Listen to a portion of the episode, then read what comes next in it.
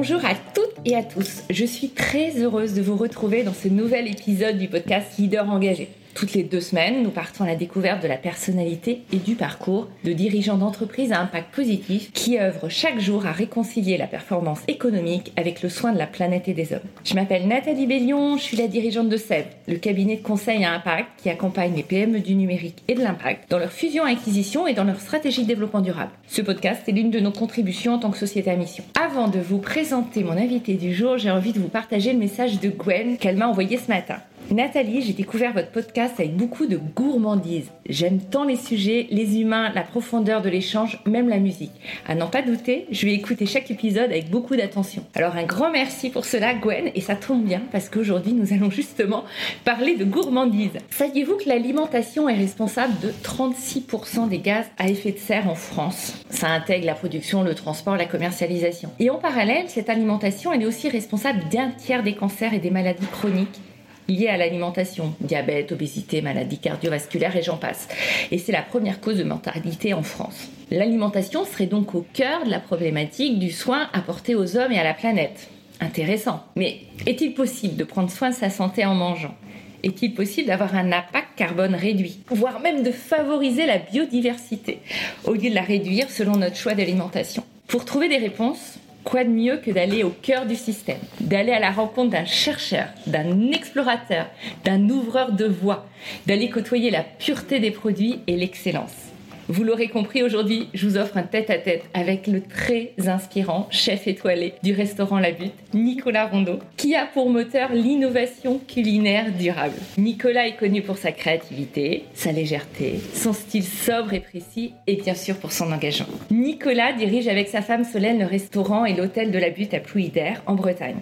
Si le restaurant offre une expérience culinaire unique, avec une forte influence de la mer, de la culture locale, que nous allons explorer, c'est leur démarche volontairement responsable, privilégiant à toutes les étapes de la restauration et de l'hébergement le développement durable et les actions environnementales et humaines, que je suis allée les voir. Pourquoi ont-ils eu ce positionnement? L'ont-ils toujours eu? Les clients y sont-ils réceptifs? Nicolas va-t-il nous révéler sa célèbre recette de la complète crase avec son œuf basse température? Vous le saurez en écoutant cet épisode.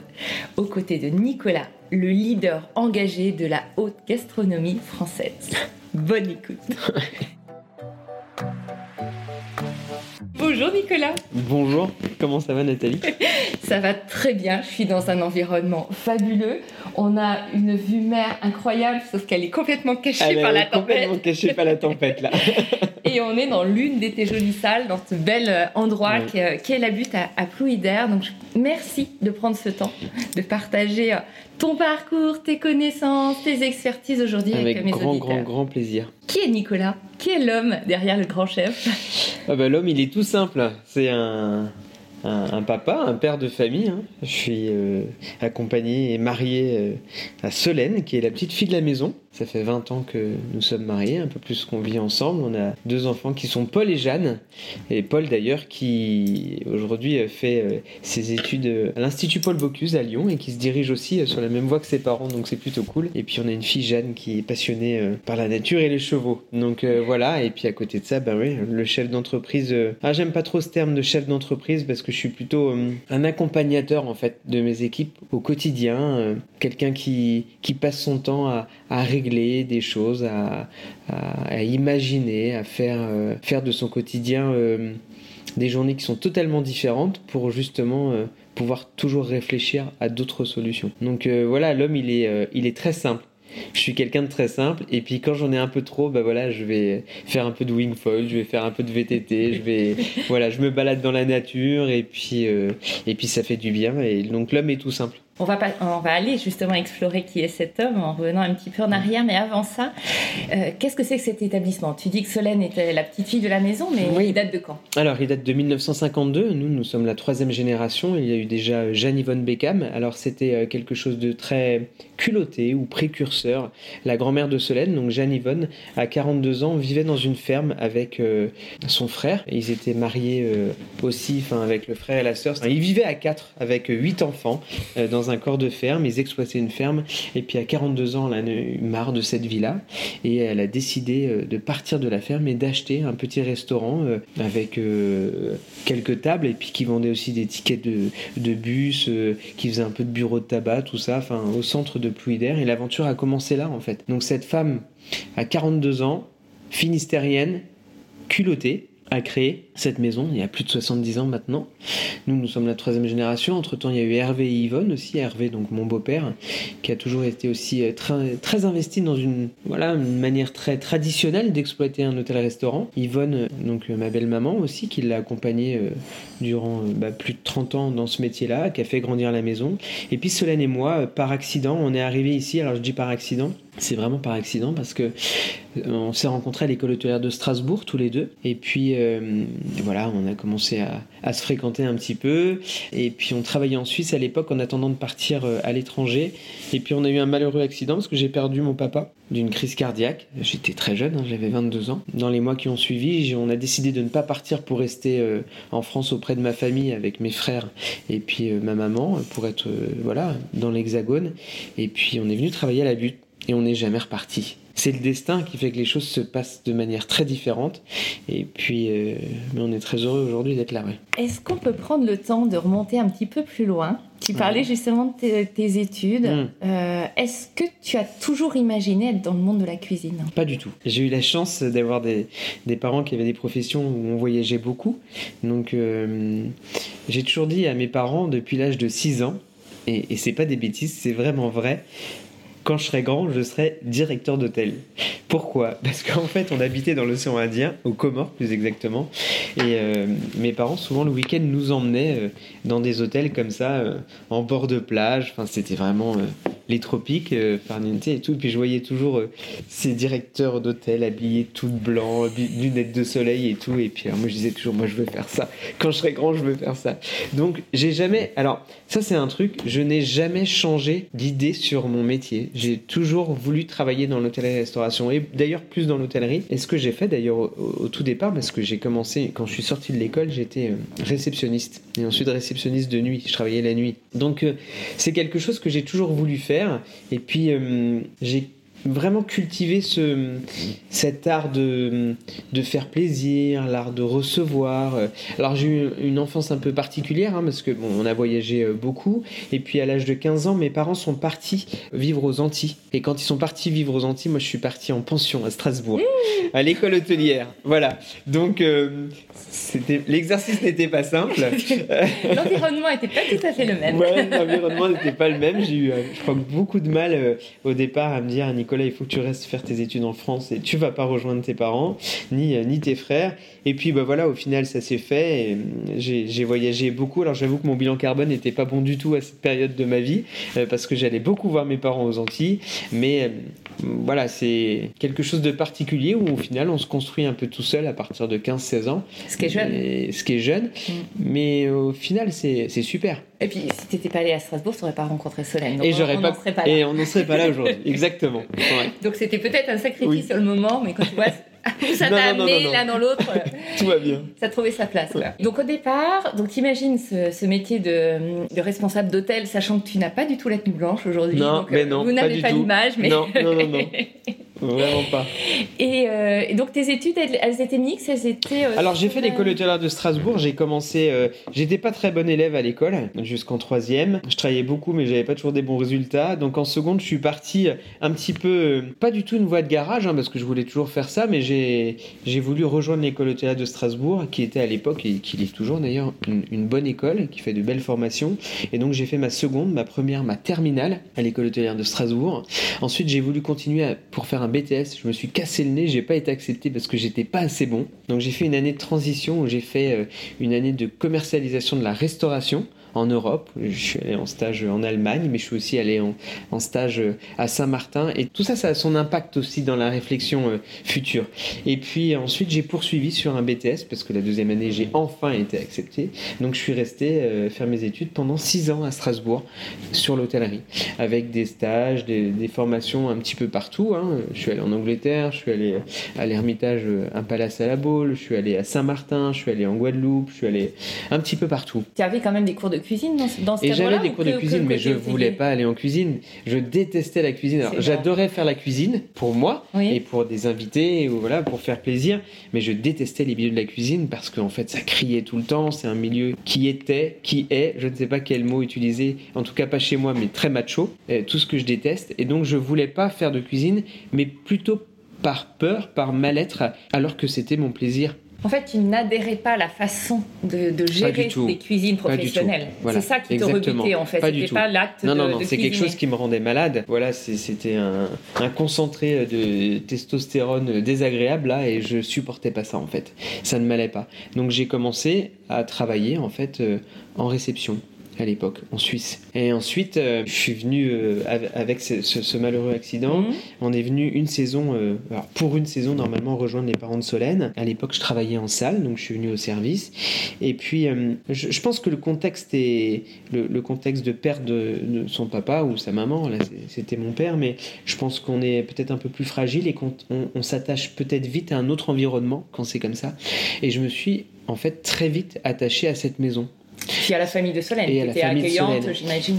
voilà, j'ai été accueilli. euh, D'ailleurs, Hervé, euh, mon beau-père, enfin c'est mon beau-père, mais c'est aussi un, un papa et c'est aussi mon meilleur pote en fait. hein. Donc euh, j'ai été mis dans un contexte comme ça très favorable en fait à mon développement, à mon propre développement, parce que j'avais tout autour de moi pour me. C'est pas faciliter la tâche parce que ça n'a pas été facile, mais j'avais du soutien au quotidien en fait et puis j'étais dans une famille et puis et puis je me sentais bien où j'étais alors on travaillait beaucoup avec- à l'époque avec Solène, vraiment beaucoup. Physiquement, c'était difficile, mais ça a été très formateur.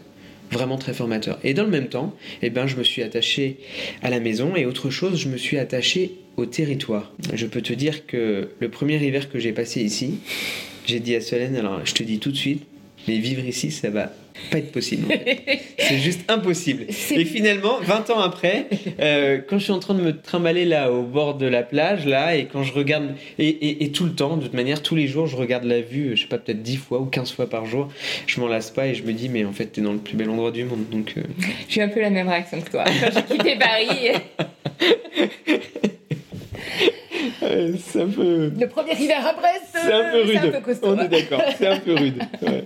Mais il y a une âme, il y a, y a une âme, il y a quelque chose qui se dégage qu'on retrouve peut-être pas forcément ailleurs. Alors oui, il y a les paysages, mais il y a aussi le caractère, la vérité. Le, le- c'est c'est peut-être un côté très brut, mais, mais c'est vrai, c'est ça ment pas en fait, c'est sincère. Et ce territoire va avoir beaucoup d'importance dans tes cuisines après. oui, complètement. En fait, toutes ces étapes-là, c'est le cheminement de ce qu'on est aujourd'hui, en fait. hein. Parce que s'il n'y avait pas eu toutes ces étapes, on ne serait pas là.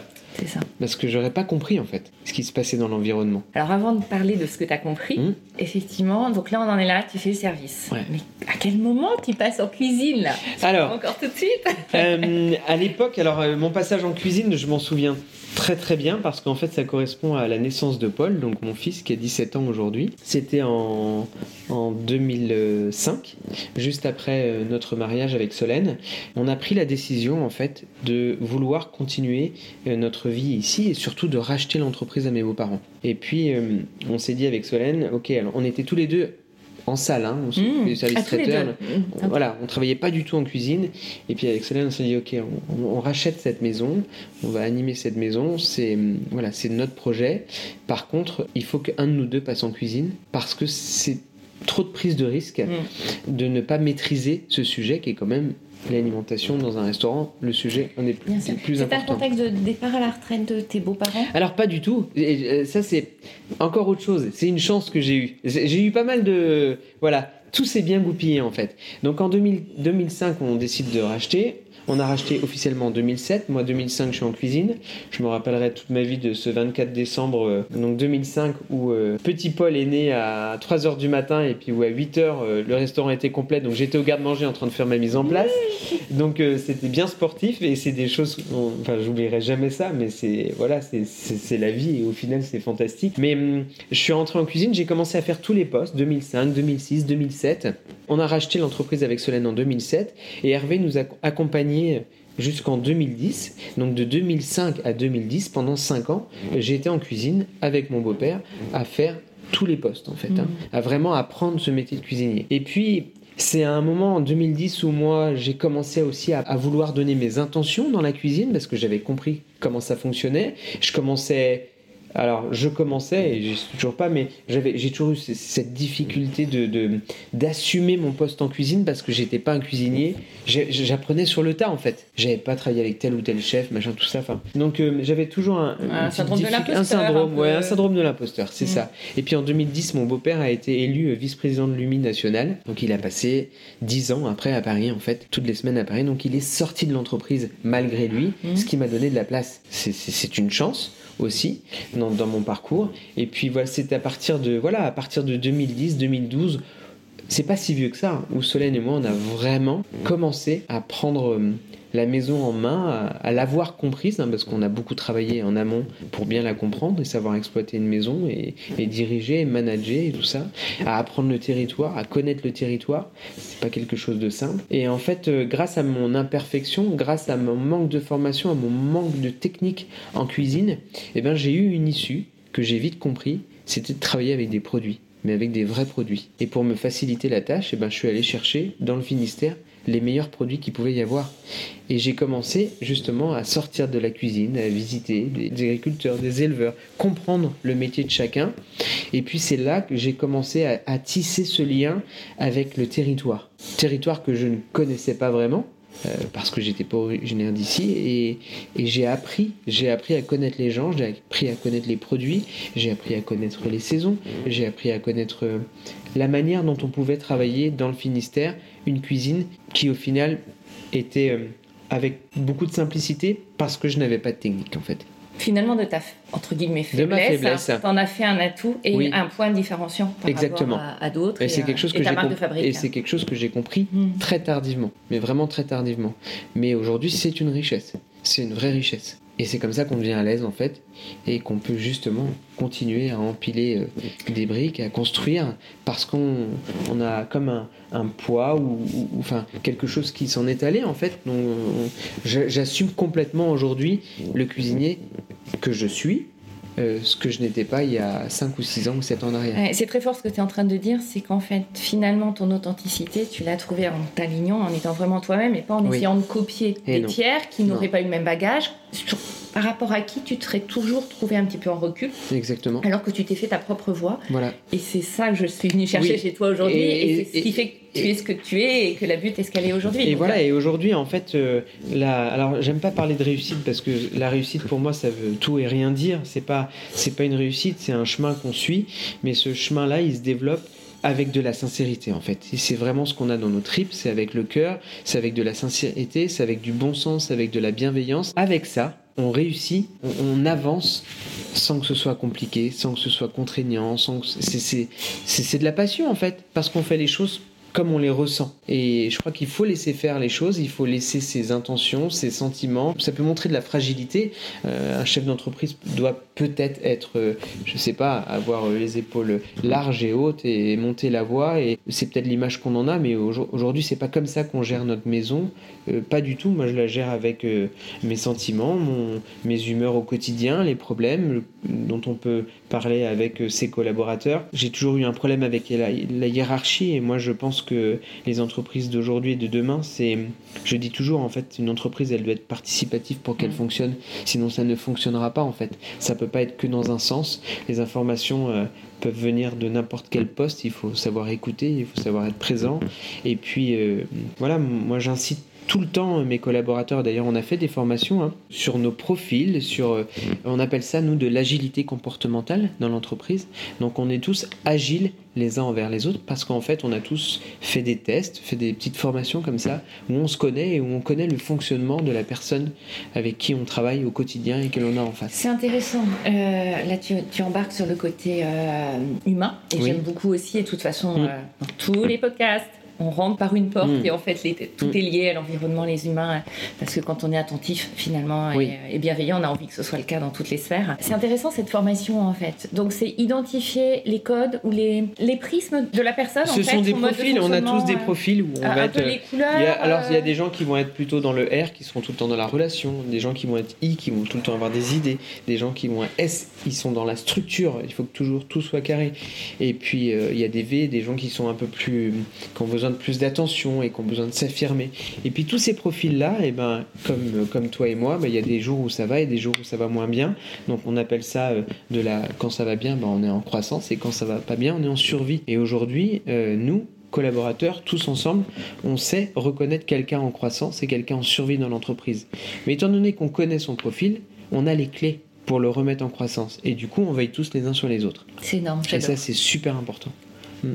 Alors là, on est très, très, très loin, effectivement, de la description de, du monde de, la cuisine ou de l'hôtellerie que tu évoquais tout à l'heure. On a des milliers de kilomètres. Et, et, mais c'est tant mieux parce que, parce que notre métier ne peut pas survivre à cette transformation, à toute l'époque que l'on est en train de, de passer là, sans ça. Et j'en suis tellement persuadé et je suis tellement euh, malheureux de, de, voir encore et d'entendre encore aujourd'hui euh, des cuisines où ça se passe pas bien, où les gens se font encore. Euh, je vais pas m'étaler là-dessus, mais hum, je crois que notre métier doit faire de gros, gros, gros, gros progrès au niveau relations humaines. Et c'est ce qu'on est en train de nous d'essayer de, de, de, montrer au quotidien. Ça marche, ça fonctionne. Les clients aujourd'hui, moi j'ai mes cuisiniers qui viennent servir en salle. Les clients me disent tout le temps on est bien chez vous parce qu'on se sent apaisé. Mais qui fait ça? C'est les collaborateurs. C'est cette envie de bien faire, cette simplicité, ce bien-être au quotidien en fait. Et parce que on veille tous les uns sur les autres. C'est la notion de famille finalement. C'est, mais voilà, et c'est un établissement familial, la notion de famille. C'est une, identité, c'est une sincérité, c'est, c'est une marque de fabrique de notre maison, mais cette marque de fabrique, elle s'est faite toute seule. Alors peut-être avec mon caractère, peut-être avec le caractère de Solène, ça a forcément influé sur tout ça, mais c'est une volonté que j'ai au quotidien. Enfin, moi je, je souhaite euh, qu'une chose, c'est que les gens qui soient autour de moi soient heureux et je vais même euh, jusqu'à dire euh, souvent, bah, si à un moment euh, on n'est plus heureux dans la maison, bah, comment on accompagne les gens le plus doucement, le plus tranquillement possible à passer à autre chose en fait, mais en restant là pour veiller et pour accompagner. J'aime beaucoup. Euh, si on revient sur ce moment où vous reprenez les rênes, toi mm. et Solène, et toi euh, qui as cette ouverture avec euh, la distanciation géographique de ton beau-père, est-ce que tu as tout de suite su où tu voulais amener l'établissement? Est-ce que où, tu as tâtonné Non, je, me suis franchement j'ai cherché, j'ai eu des, des, des, ambitions qui au final n'étaient pas les miennes. j'ai voulu faire de, de cet établissement d'abord une destination, une destination pour moi, c'était avoir euh, beaucoup de chambres, avoir euh, un spa avec plein de trucs, des piscines, des machins, tout ça. Et puis, euh, c'est assez bizarre, mais pour créer ça, j'ai beaucoup voyagé, j'ai beaucoup visité. J'ai et puis au final, en allant visiter ces établissements qui étaient des grosses machines avec beaucoup d'investissement, avec un, impact sur l'environnement qui était néfaste parce que c'était toujours, c'était pas raisonnable en fait. En visitant des, établissements, mais en, faisant à l'appel hein, pour bien comprendre comment moi je pouvais faire ça, eh ben je me suis rendu compte en fait que c'était surtout pas ce que je voulais faire mmh. et que je me trompais en fait. Et j'avais toujours quelque chose de, qui était dur pour moi, c'était mais comment, mais je, je, voudrais trouver à travers l'établissement quelle est mon identité, qu'est-ce que je dois faire, qu'est-ce que à quoi je peux servir et qu'est-ce que j'ai envie de raconter en fait. Tu as, été aidé éventuellement par un, par un coach, par quelqu'un pour t'aider à, à tracer juste, le chemin? Alors juste avant mm. le, le Covid, j'avais repéré une personne qui s'appelle Laetitia Desbos, euh, qui nous a accompagnés d'ailleurs pendant trois ans, qui est une personne très engagée, qui est très sensible à tout la partie environnement. Et puis avant le Covid, j'avais eu donc je, je cherchais ça, j'avais besoin de quelqu'un à, à, mes côtés pour m'aider à comprendre là où je voulais aller en fait. Et en, mettant des mots sur, euh, sur mes envies et en, en me disant mais qu'est-ce qu'on a droit de transformer, qu'est-ce qu'on peut transformer? Et tout ça, c'était l'idée principale, c'était de se tirer d'une, d'une hôtellerie traditionnelle en fait qui était chiante à mourir en fait. Mmh. Et j'en avais plus envie. Et en plus, elle était très impactante. Et puis euh, j'ai rencontré donc euh, cette personne, Laetitia Desbos, qui est une femme très engagée. Et puis on a commencé à échanger. C'était un peu à l'époque du, du, Covid. Et puis il y a eu il y a eu ce Covid là qui est tombé qui pour moi a été euh, en fait une révélation en fait parce que j'ai pas eu peur de ce Covid mais je, je me suis je me suis retrouvé voilà à, à travailler au quotidien. On, est resté ouvert ici à essayer de faire que les équipes soient au travail pour garder justement une santé mentale à tout le monde pour ne pas subir ce Covid. Et puis en amont de ça avec Solène, on voyageait beaucoup en Asie. On a fait beaucoup l'Asie les années avant le Covid. Et je me suis dit, à chaque fois qu'on allait dans des trucs, on voyait touristes. Des... Et je disais, mais c'est pas possible, c'est, tout est détruit en fait par les touristes, par l'impact en fait néfaste d'une destination touristique. Et là, je me suis dit, mais en fait, Nicolas, mais en fait, c'est pas du tout ça que tu veux pour le lieu où tu es. En fait, c'est totalement l'inverse. Donc, comment on fait aujourd'hui pour faire découvrir notre lieu, mais en étant le moins impactant possible. Et c'est à partir de là que j'ai commencé à réfléchir un changement, en fait, je me suis écœuré. Je me suis écœuré de cette hôtellerie traditionnelle, je me suis écœuré de ces voyages à profusion, et puis de, ces lieux touristiques où il y a plein de monde, où on est tous entassés les uns sur les autres. Et ce déclic, il est venu comme ça. Le Covid est tombé en, même temps, et puis pendant le Covid, et eh ben, là, ça a été un déclic pour moi pas que sur la structure, mais sur l'alimentation, parce que pendant le Covid, je me suis pris de plaisir à apprendre à m'alimenter différemment en fait le plus sainement possible. Je me suis passionné pour la cuisine végétale. Mes gosses en avaient ras-le-bol de bouffer du végétal pendant le Covid. Ma femme aussi. Mais j'ai commencé à, cultiver ça et à, tomber là-dedans. Et en fait, j'ai regardé des films, des reportages, j'ai lu énormément de livres sur euh, l'impact, sur l'alimentation, sur le bien-être, sur la santé, l'alimentation, ce que les, aliments pouvaient nous apporter en, en énergie, mais aussi mentalement. Enfin, sur sur un mode de vie qui était complètement différent. Voilà, j'ai changé du tout au tout, quoi. Et c'est un peu grâce au Covid. Et puis dans le même temps, j'ai travaillé donc avec cette personne, avec Laetitia, pour réinventer au fur et à mesure notre lieu et surtout faire en sorte qu'il soit le moins impactant possible. Et là, eh ben, ça a été une, une mayonnaise, une émulsion, je sais pas comment dire ça, mais tout est monté. Enfin, je, me suis passionné pour les jardins, je me suis passionné pour euh, la pêche, euh, comment on pouvait faire un élevage pour être à l'opposé euh, des élevages intensifs, comment les gens pouvaient se nourrir. J'ai écrit le livre avec Pierre Devailly, un chirurgien, sur une, alimentation qui était au final un livre normalement qui était fait pour les personnes qui étaient en obésité et au final qui s'applique à tout le monde. J'ai vraiment fait plein de choses, tout ça, ça s'est vraiment animé et aujourd'hui j'ai cette passion de défendre en fait cette alimentation vivante, ce, ce, ce, plaisir, ce combat au quotidien. J'aime pas utiliser combat parce que c'est pas un combat, mais comment on fait aujourd'hui pour convaincre qu'on a un autre modèle et qui est beaucoup plus vertueux que ce qu'on a pu connaître. Et c'est une évidence. Et ça se voit sur la santé, et ça se voit sur les humains, et sur les gens qui travaillent avec nous, ça se voit sur les clients, ça se voit sur l'écosystème, sur les jardins qu'on crée autour de nous, ça se voit sur les matières, ça se voit sur... Tout est à changer on peut changer, on peut faire le pas, et c'est tellement de bonheur en fait. Et c'est ça que j'adore dans chaque enregistrement de podcast, c'est déjà voir les yeux. Alors, un jour je vais filmer les interviews parce que moi, moi, je suis très égoïste. Vous ne voyez pas les yeux de Nicolas, vous, ne voyez pas tout son corps qui parle, mm. cet enthousiasme, et globalement le bonheur que ça crée. Oui, c'est un bonheur au quotidien mais un vrai plaisir au quotidien. Donc quand on dit euh, aller vers un mode durable, c'est ses privations, ses retours en arrière, c'est mais c'est tout l'inverse. Ah, c'est tout l'inverse. C'est de l'innovation, c'est de la passion, c'est de l'intérêt, de la curiosité. En fait, euh. et, ça, euh, les, les, Alors, il y a un truc, hein, de toute manière.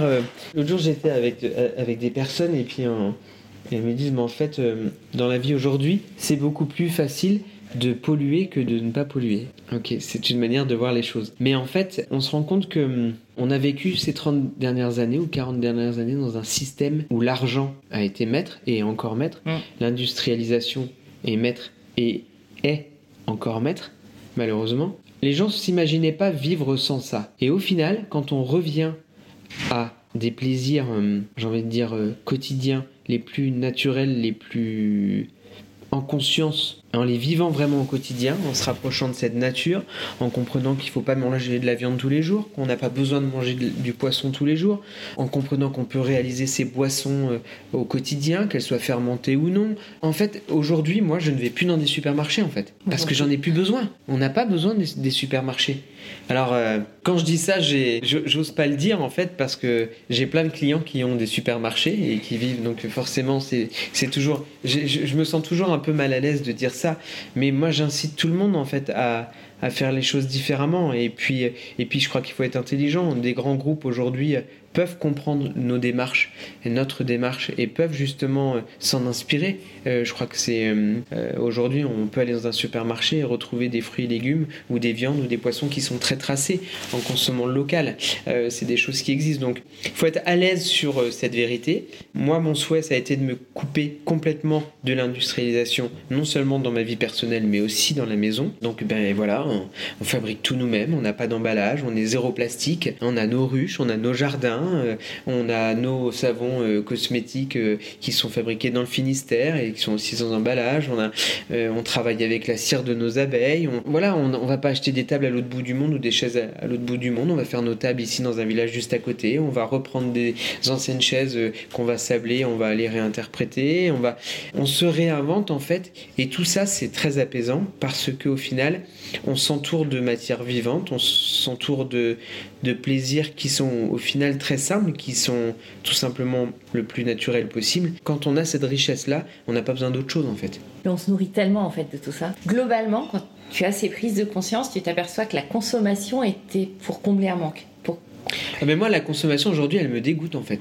Mais j'ai fait comme tout le monde, hein. j'ai beaucoup voyagé, euh, je me suis acheté euh, des fringues, des, des, machins. Enfin, j'ai compris qu'en fait, ce, on, nous a mis dans une sorte de spirale infernale de, consommation, mais aujourd'hui, on, peut vivre sans ça et en être euh, le plus heureux en fait. Et c'est ce que j'essaye de montrer au quotidien et les, plaisirs. Et moi je dis toujours le luxe de demain parce que j'ai eu un échange dernièrement avec des gens euh, au, Ritz à ce sujet. Vous savez, moi je crois que le luxe de demain c'est pas d'arriver dans une chambre et puis d'avoir 10 euh, produits emballés de cosmétiques. C'est justement de se dire bah voilà, moi je suis arrivé ici, même si c'est à Paris, même si c'est à Cannes, même si c'est dans une de nos grandes villes ou partout dans le monde. Mais voilà, j'arrive, j'essaye d'être le moins impactant possible, j'essaye de faire travailler les talents de la région, j'essaye de me nourrir avec les produits de la région, j'essaye de, comprendre là où j'arrive en fait, quel est le climat, quelle est l'agriculture, comment les gens se nourrissent, comment les... En fait, il faut travailler sa singularité au quotidien pour les lieux et, en tant que touriste, que, voyageur, et eh ben, s'alimenter des endroits où on va en étant le moins impactant possible. Et c'est ce que j'essaye de faire ici, en fait, au quotidien. Pour moi, le luxe, c'est devenu quelque chose de différent. Le luxe, aujourd'hui, c'est de, de prendre soin de soi, prendre soin de l'environnement où on est, qu'on soit en voyage ou qu'on y vive. C'est ça le luxe en fait. C'est quelque chose de complètement différent. C'est intéressant ce que tu es en train de mettre en avant. C'est qu'en fait, avec le tourisme de masse et aussi cette mondialisation, on a perdu, je trouve, de, la marque de fabrique de chaque territoire. Ah, complètement. Avec le côté folklorique qui n'est plus là, avec les, artisans euh, locaux qui ont, certains disparu. Du coup, on a moins de dépaysement quand on voyage parce qu'on a une uniformisation. Alors moi je, dis ça tout le temps, que tu sois à New York, que tu sois à Singapour, euh, que tu sois euh, à Paris, que tu sois à Londres, que tu sois n'importe où, tu te balades dans, dans une rue, une rue centrale de cette ville. Tu te bouches les oreilles pour pas entendre la langue du pays. Et regarde les enseignes. C'est les mêmes partout. En fait, c'est les mêmes partout. Ça n'a aucun sens en fait. Mm. On a perdu tout le cachet des villes, on a perdu le, la singularité, c'est ce que je disais tout à l'heure. On a perdu tout ça et il faut recultiver ça. C'est un peu bizarre ce que je vais dire, mais moi je suis tellement pour euh, l'indépendance des régions, l'indépendance des pays, mais pas pour supprimer les échanges, bien au contraire, pour recommencer euh, à réintégrer la vraie culture des lieux où on est en fait. Et ça, on vit pas en Bretagne comme on vit en Alsace, on vit pas en Alsace comme on vit dans le Pays Basque, on vit pas dans le Pays Basque comme on vit en Corse. Je crois qu'il faut revenir à ce qu'on était auparavant, il faut revenir, euh, alors je, dis toujours, euh, c'est un peu la Madeleine de Proust, mais à l'époque de nos grands-mères, on réapprend à s'alimenter, on réapprend à, cuisiner, à fermenter, à conserver. Tout ça, ça fait partie du jeu en fait. On a ces 30, 40 dernières années, je sais pas, on a zappé un truc important en fait. On a oublié d'où on vient en fait. Et on a oublié des savoir-faire. Ah mais complètement. Qui s'étaient accumulés finalement au fil des siècles. Oui. Et on les a balayés d'un verre. voilà, on les a balayés. Tu, parles de fermentation, tu parles de boissons euh, qu'on fait nous-mêmes, euh, chose que faisaient potentiellement nos, grands-mères et, euh, Exactement. et les conserves de. Et ça, c'est on parle de l'alimentation, mais on parle mm. et ça, et ça s'adapte à tous les métiers. Quelqu'un, un souffleur de verre, une céramiste, notre apiculteur. Enfin, on a tellement de richesses, de talents qui sont autour de nous qui favorise l'échange entre les humains. On va parler de nos passions, on va se se rencontrer, on va comprendre le métier de l'autre. Et tout ça, ce sont des médicaments qu'on prend au quotidien parce qu'on partage, parce qu'on comprend, parce qu'on a de la bienveillance pour l'autre. C'est des médicaments parce que ça soigne l'être humain au quotidien en fait mais vraiment au quotidien. Et ça, il faut qu'on le réintègre dans nos valeurs aujourd'hui. Et nous, c'est ce qu'on c'est ce qu'on fait euh, dans notre maison. Et, j'encourage tellement de gens à le faire. Et je me rends compte que tout le monde ne prend pas le tout le monde n'a pas compris ça encore. Alors justement, tu me fais une bonne transition par rapport à ma question suivante, qui était de savoir comment tes clients percevaient ça. Parce que toi, tu peux avoir ta vision et qu'elle soit pas partagée. Tes collaborateurs, je pense que tu les as embarqués par rapport à ce que tu m'as partagé. Euh, je pense qu'ils y ont trouvé leur compte. Mais tes clients, est-ce qu'ils sont réceptifs? Est-ce qu'ils est perçoivent tout ce qu'il y a derrière? Alors, les clients sont très réceptifs. Euh, on parle d'expérience. En fait, aujourd'hui, euh, je crois que quand on voyage et quand on va dans un lieu, on a envie de découvrir autre chose. Et par la découverte, on arrive à convaincre et à montrer que l'on peut faire les choses de manière différente. Par exemple, c'était un, un, grand sujet chez nous pendant plusieurs mois et plusieurs années, la consommation de viande et la consommation de poisson. Elle a considérablement réduit sur notre carte. Aujourd'hui, là, euh, par exemple, ce soir et depuis plusieurs semaines, on n'a pas de viande à la carte. Alors moi, quand j'ai réservé, j'ai la chance de manger chez toi ce soir. Mm. Mon premier réflexe, ça a été de regarder si tu avais un menu VG. C'était, euh, j'aurais pas réservé si, j'avais pas eu cette option. un menu qui est complètement 100% mm. végétal, qui reste encore euh, un petit peu anecdotique parce que c'est peut-être les 15% de notre clientèle qui va faire le pas, mais néanmoins, avec ce menu-là, ça nous a servi à végétaliser de manière importante nos autres propositions. Mm. Et aujourd'hui, par exemple, oui, on a un, notre menu est, sans viande. Parce que la viande, bah, pareil, c'est quelque chose de très impactant en fait.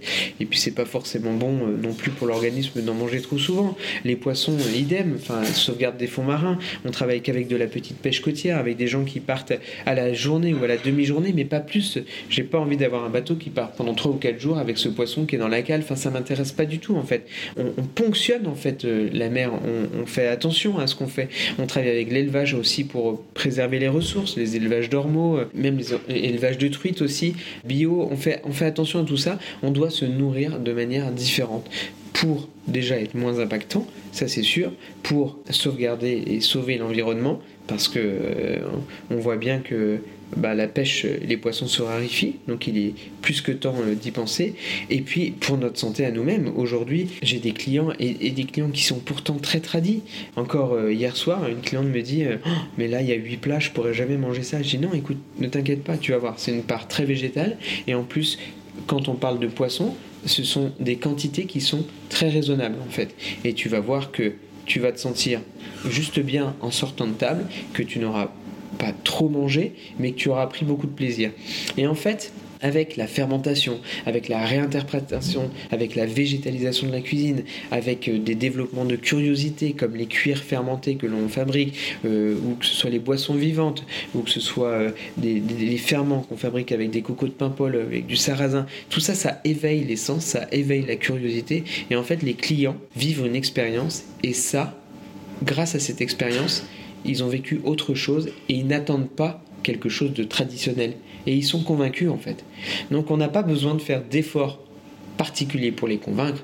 Ils se mettent à table, on s'occupe d'eux, ils sont euh, avec nous euh, dans cet établissement où ils vont peut-être trouver des choses un petit peu de la sauge dans le hall d'accueil qu'on fait brûler ou, euh, ces savons euh, qui sont faits avec des produits finistériens. On n'a rien d'industriel en fait et, ça peut être un manquement mais au final non. Je crois qu'ils sont sous le charme en fait parce que c'est une autre manière de vivre et on leur montre que c'est possible et de passer du bon temps avec cette manière de vivre en fait. Merci beaucoup pour, pour tout ce partage. Moi la question que je me posais c'est comment tu donnes vie à toutes tes idées? Parce que ça doit quand même euh, être consommateur de cash Est-ce que tu as des partenaires qui te soutiennent? Déjà, je donne vie à mes idées euh, grâce à mes collaborateurs qui sont autour de moi. Au quotidien, euh, je suis très soutenu. On me regarde des fois un petit peu bizarre quand j'ai des idées farfelues. J'ai dû, alors quand j'ai dit que je ne devais pas convaincre mes clients, par contre j'ai dû convaincre longtemps mes collaborateurs, mais aujourd'hui tout le monde a compris que ça fonctionnait. Et que ça fonctionnait de manière économique. Parce qu'on se rend compte que quand on met toutes ces choses-là en route, nos entreprises d'hôtellerie-restauration deviennent plus rentables. Ça, c'est un point très important parce qu'on a souvent tendance à opposer. Et en fait, non. On, obtient de la, rentabilité, en se comportant de cette manière. Et on obtient aussi un confort pour le rythme de nos collaborateurs. Enfin, tout ça, c'est plein de belles choses. de la pérennité. Exactement. Euh, voilà. Et, tout ça, ça s'apaise. Par contre, il reste quand même quelque chose d'important, c'est que, je donne euh, tout simplement un, exemple, demain, et, c'est ce qui va se passer, alors c'est pas demain, mais c'est dans six mois, on va euh, rénover notre spa et on va faire une piscine. Mais pour moi, hors de question d'aller mettre une piscine avec du chlore dedans ou avec n'importe quel produit chimique. Donc on a cherché, on a compris qu'on pouvait euh, aujourd'hui euh, appliquer un procédé qui est en fait le procédé d'élevage des carpes coilles. Les, les, piscines sont traitées avec des bactéries, ce qui nous permet d'avoir une eau qui est la plus pure possible, ce qui nous permet d'utiliser cette eau une fois qu'elle est utilisée pour arroser nos jardins, mais ce qui nous permet aussi d'avoir que 4 personnes par heure dans la piscine, donc en fait de construire un autre modèle de consommation d'auberge, d'hôtel, de, de, spa, de tout ça. En, fait, donc quand on fait tout ça, ça amène à un autre comportement, même à un autre comportement de la clientèle. Malgré tout, ce qu'il faut retenir, c'est que tout ça, ce sont des choses qui ne sont pas encore faites au quotidien, et c'est des investissements qui sont très importants. Aujourd'hui, oui, l'argent, le financement, reste un frein pour nos maisons. Euh, parce que moi, je, souhaite absolument que cette maison reste une maison familiale. C'est pour ça qu'on a cette liberté, c'est pour ça qu'on a réussi à faire ce qu'on a voulu faire aujourd'hui. Euh, demain, vous faites rentrer un financier dans votre maison, il va vous dire bah, il faut faire ci, il faut faire ça, euh, il va vous demander des résultats, il va vous demander. On n'est pas dans le même game en fait, ça n'a rien à voir. Il va avoir une date butoir. Exactement. Donc là-dessus, je t'avoue qu'on peut vite se retrouver un petit peu euh, coincé et le financement aujourd'hui reste quelque chose de pas simple pour une entreprise comme la nôtre.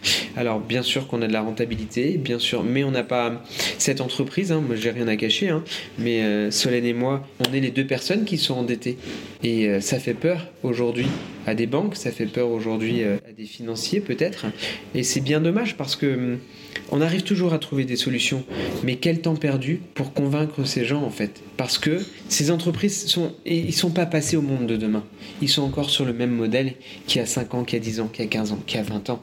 Sauf que le monde de demain, pour le réinventer, il faut passer à autre chose. Et elles doivent, ces organismes, ces banques doivent comprendre en fait que une entreprise comme la nôtre fonctionne, elle peut avoir besoin d'argent à un moment donné, il faut prêter, il faut soutenir, et c'est comme ça qu'on va pouvoir avancer tous ensemble en fait, parce que de toute manière, on sait que si on continue à faire ce qu'on a fait ces 30 dernières années, on va aller dans le mur, et tous ensemble. Tu abordes un point qui est important, parce qu'en tant que financier, on a tendance à regarder que le bilan et le compte de résultat. Encore aujourd'hui, oui.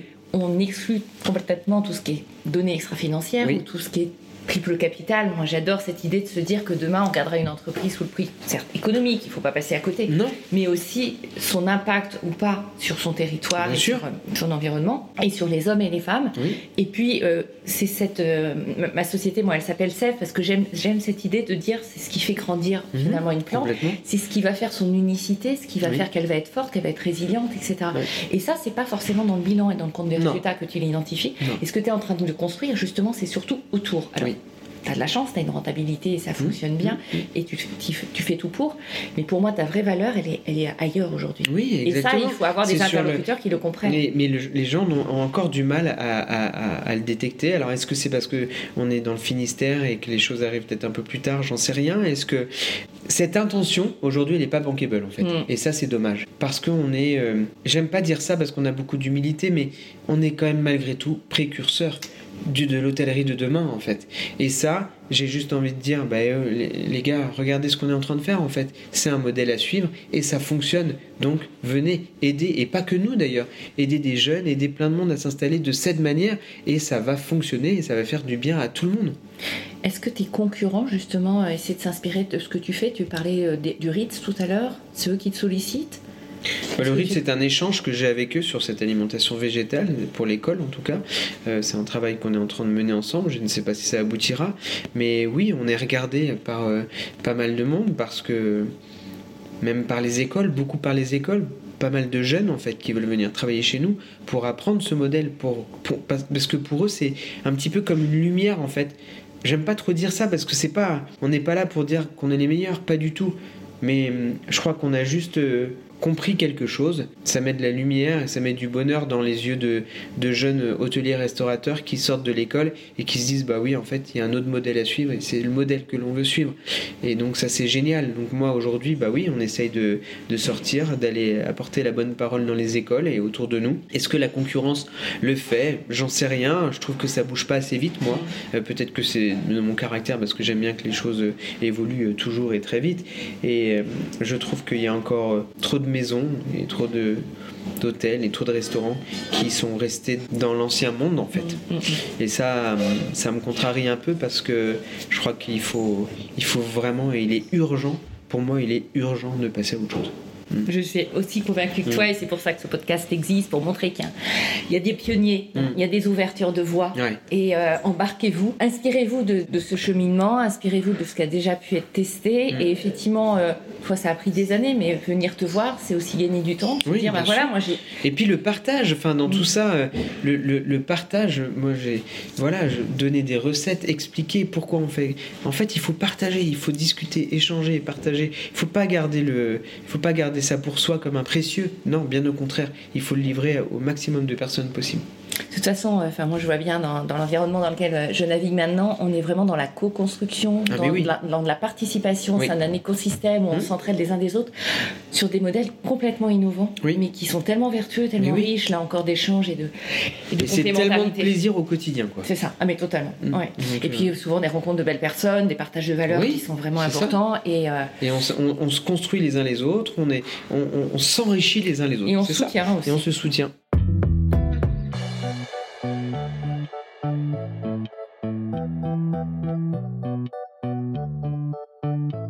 J'ai deux petites, euh, petites, questions pour la fin. Mm. Euh, de quoi tu es le plus fier aujourd'hui, Nicolas? Ce dont je suis le plus fier aujourd'hui, c'est d'être avec euh, mes collaborateurs au quotidien, en fait. Parce que, en fait, tout ce qu'on a mis en œuvre, tout ce qu'on a essayé de, de, de tout ce qu'on a influé, tout ce qu'on a mis en route, en fait, ils l'ont pris pour eux. Et ils le font chez eux.